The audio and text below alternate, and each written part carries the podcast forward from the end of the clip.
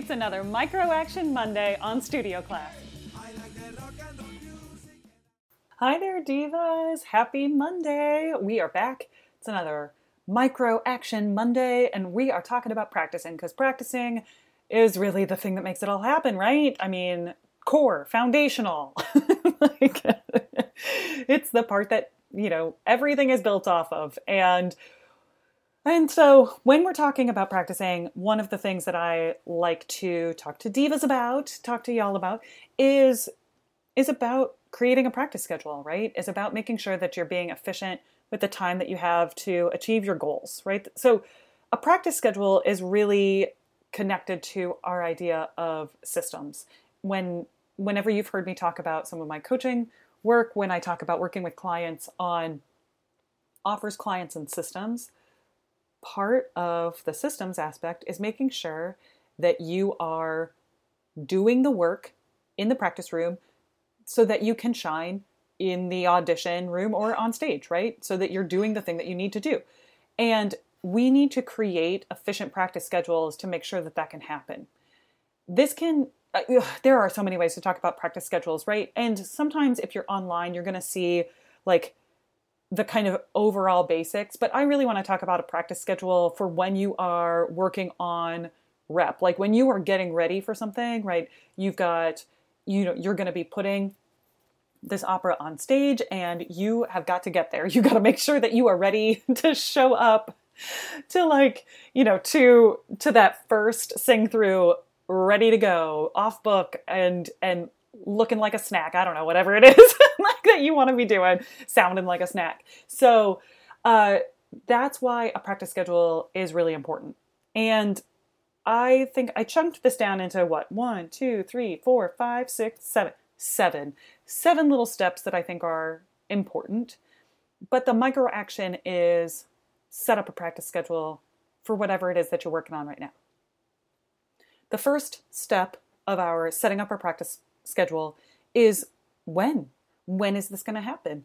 And as you've heard me talk about on the podcast or on Friday, I don't I don't believe that everybody has the same type of practicing mojo, the same type of practicing brain, right? You need to know what your style is.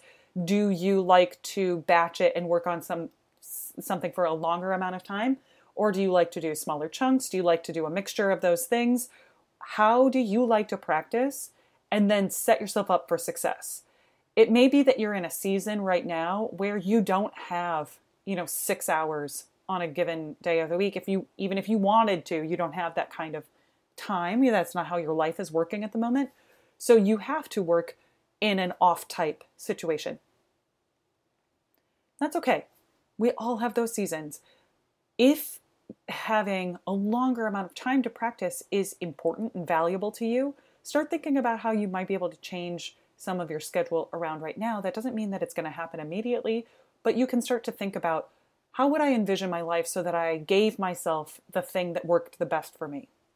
I think that this is really important. If you are the kind of person that likes to do this in like 20 minute chunks every single day, right? Think about how can I maximize that? How can I maximize giving myself these more consistent periods of time but that aren't quite as long so that I can make use of, you know, interest and novelty and how my brain likes to work that way, right?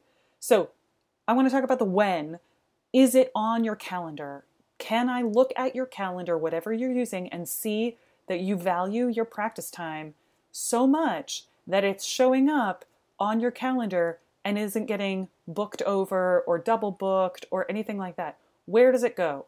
I want to know that you've already committed to yourself by putting it in your calendar that that's when it's going to happen. And the when and the where kind of go together, right? So that if you are looking at your schedule and you are putting time on there that says, I'm going to practice at this time, then you probably know where you're going to be. Are you at, I don't know, if you're still in school or whatever, if you're at school or if you're at home, or do I, I have another third space you know, or a, like a space that's close close by me in which I can practice when I'm doing this other life activity that I do, right? There might be multiple ways for you to say, oh, well, I might be able to use this space, or I can make better use of this space for this practice time. Here you go. So the when and the where go together that way because when you're thinking about when it's going to happen in your schedule, you're also thinking about where it's going to happen on your schedule. Once you've got that when, you've got it set up, I want you, you know, on your practice schedule, I want you to like leave some time for, okay, how much time does it take me to actually get warmed up? Hopefully, you are getting more and more efficient with that so that your body is ready to respond, it's ready to do the work. Warming up sometimes can take longer. So I want you to be aware of that. Are there times of the week or times of the month or times of the year in which you need longer warming up time to make sure that you're vocally ready and healthy to rock and roll during your practice session? That's important. Give yourself that time that you need. And then we're really thinking about what rep. My ideal world has you writing down what rep it is that you're going to be actually doing ahead of time. So when you're putting it on your schedule, that you're actually saying, you know, it's this is the rep that I'm working on. I'm getting ready for this entire scene, or I'm working on this entire song cycle, or whatever it is. What is the focus of what you're getting ready for right now? If you have multiple gigs coming up in which you're singing different rep, I want you to be able to look at that practice schedule and say, I see that I have time set aside to work on all of these things and not just the scariest one or not just the one that is the the largest or whatever but say like yes the requisite amount of time is showing up for me to like learn and and execute expertly this repertoire when it comes to the performance because I've spent the time looking at it going, "Oh yeah, that's going to help me get there."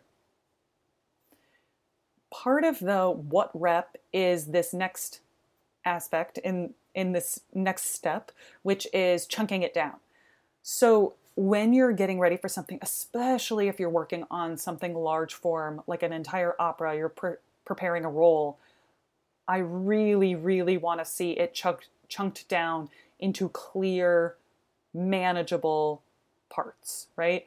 So, okay, I'm working on this scene. If that scene is very involved, I want to say, like, oh, okay, I'm working on this aria. I'm also working on, here's the duo from this scene, that, like, you know, act, act one, scene two, whatever it is.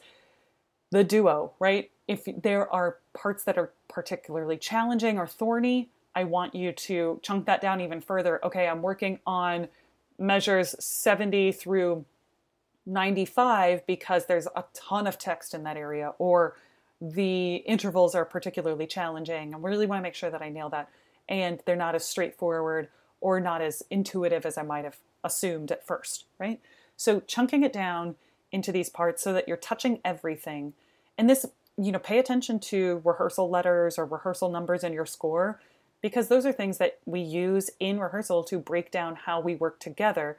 So plan ahead and use that in your own individual practice time to say, oh, okay, based on the score that we're all using, I'm definitely going to make sure that I feel really confident going from rehearsal letter A to rehearsal letter B, right? Because we will probably either stage that section or we will stage, you know, or, or we're going to be rehearsing from here to here if we're breaking down an entire scene, then here are the parts that are natural uh, sections of that, right? Because I can't tell you the number of times where it's like, oh, somebody worked on something, but then their part was done, and then they get into staging and they're like wandering around because they haven't spent the time thinking through, like, oh, there's other music happening here. I should know this. so, same thing. It's like, this also goes for if you're working in chamber ensembles or you're uh, you know you're doing a song cycle you're doing whatever is chunk it down again and say oh okay i'm really going to work on you know i'm really going to work on the third movement or i'm going to work on the last song in the cycle. And particularly in the last song i'm going to work from you know uh, d to the end or you know measure measure 1 through measure 22 use the way that you've been taught to think about chunking down music so that you can give yourself better advantages, right? So you are able to look at the score and say, that seems like a very natural, like a natural set of music to work on, a natural amount. That there's kind of like a beginning part and an ending part because I know that. I already know this about the form, right? I can I can see where this where this song, where this scene, where this act is going to go, and I can create my own sense of the building blocks. Knock, knock, knock. Real quick, divas. I know you're here because you love the clarity that comes from my micro action episodes. Plus, you get inspired and motivated hearing from working artists all across our field on how they made, maintain, and grow their careers. Now, you can be a part of the fuel that makes it all happen. Give Studio Class a boost by heading over to patreon.com slash mezzoihnen, that's M-E-Z-Z-O-I-H-N-E-N, and join the Sybaritic Camerata. I also want to take a moment to shout out and thank Chris, James, Josh, Sarah, Elise, and Renee. Your support means the world to me. Thanks so much for helping me keep this podcast going. Now, let's get back to the show. Okay, we talked about chunking it down. Now, we talked about, we're going to talk about what I consider repetition and variation, right? Is how many times do I need to repeat a particular practice strategy until this section is learned and or memorized. Now, instead of how many times do I need to repeat that particular practice strategy, now I'm going to think about try a variation. So to be even more plain with this is if I'm learning a piece and I start with solfege, right? I'm going to solfege this this section out. How many times do I need to solfege this verse or you know this this chorus or something like that before I really know it. And then what's my variation? Maybe I go to count singing. Do I know it as well if I'm just count singing it versus solfeging it? Do I know it as well if I'm singing it only on vowels um, as I do if I'm singing the text, right? Do I know it if I'm practicing the dynamics as well as I do if I'm solfeging it? Going back to that. Does that make sense? The idea is how many times do I need to repeat a practice strategy before I feel like I've learned it that way and or memorized it that way? And then what is the variation? And then how many times do I repeat that variation until I feel like I know it that way? This is where we start to get into like the meat and potatoes of like what does it mean to practice, right? Is what are your practice strategies? How many times do you do them? so that you feel really confident in it? And then do you have other strategies that help build kind of neural pathways to you really deeply understanding and then being able to execute the music that you're doing? Right? If you are confused about practice strategies, hit me up. I've got an entire like practice plan that I'm happy to share with you. And there's just so many practice strategies and if you it's not anybody's fault, but if the practice strategies that you came up with you know when when you were first working with a teacher or something was just like we'll just start singing it on the words and then like listen and then repeat it back or something like that that's totally fine that's how a lot of people get into it but if you want to feel like you have a lot more control over your deepest understanding of the music you're probably going to want to come up with lots of different practice strategies. And so that's where this is coming from when we talk about repetition and variation until learned and or memorized right? But deeply learned, so so ingrained in you that it feels like it's memorized without you having to be like, "Oh, I specifically memorized this," right? It's already naturally memorized because you've put in the work to you know, unlock all of all of the information in the score, right? Do I understand what's going on here musically?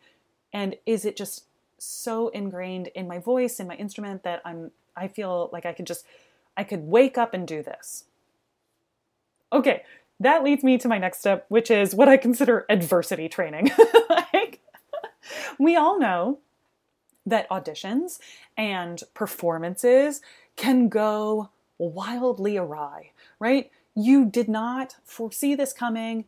This, whatever the challenge is, you did not think that that was going to happen. And yet here you are, and you're still moving ahead, right? This is what I consider adversity training. The better your practice time is, the better prepared you are for the adversity that you will absolutely run into in the world of music making.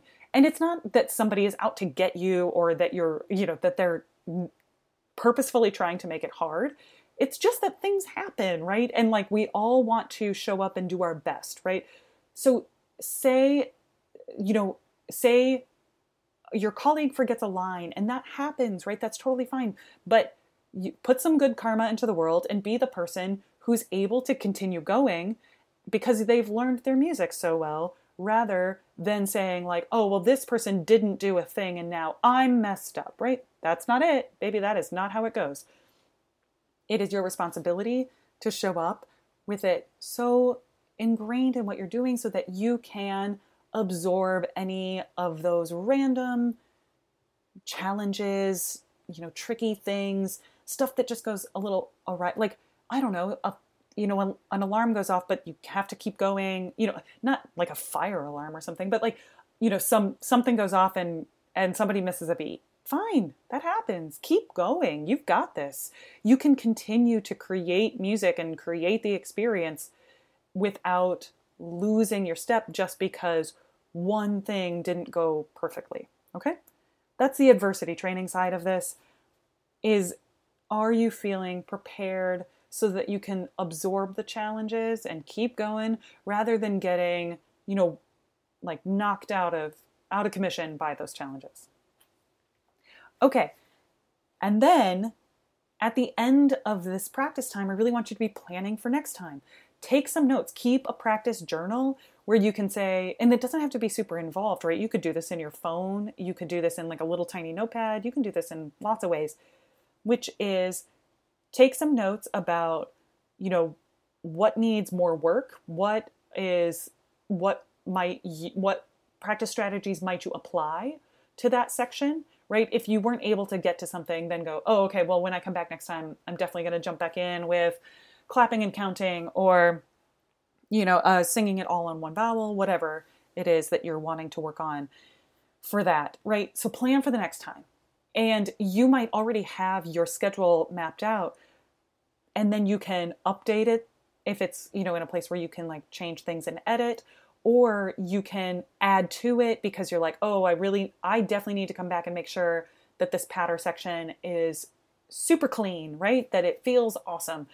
Whatever it is for you, you have done a little bit of reflection over the time that you've spent and then made necessary suggestions to yourself and recommendations to yourself for the future, for future you in the practice room, so that you are continuing to make the most efficient use of your time so that you can be a boss on stage. You can be like, just like, I mean, just people are going to be so impressed with the fact that you're able to show up, learn a ton, like you're able to learn a ton of music, you're able to show up and do it really, really well, and also be a good colleague because you're reliable in the preparation that you've done.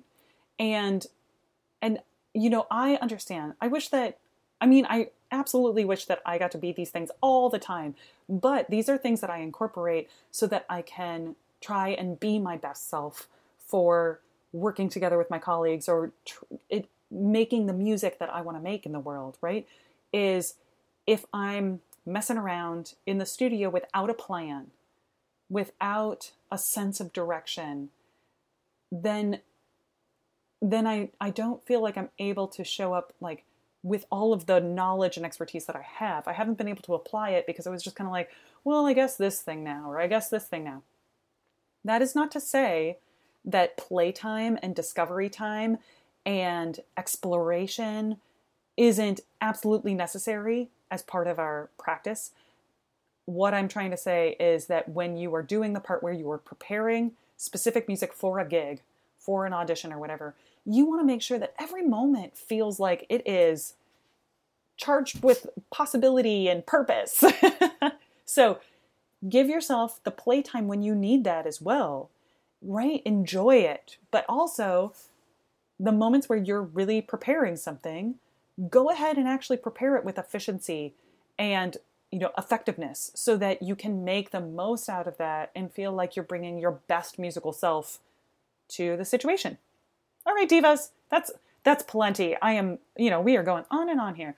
Um, so before I keep you too much longer talking about practice stuff, uh, I'm going to tell you stay sparkly inside and out. Bye.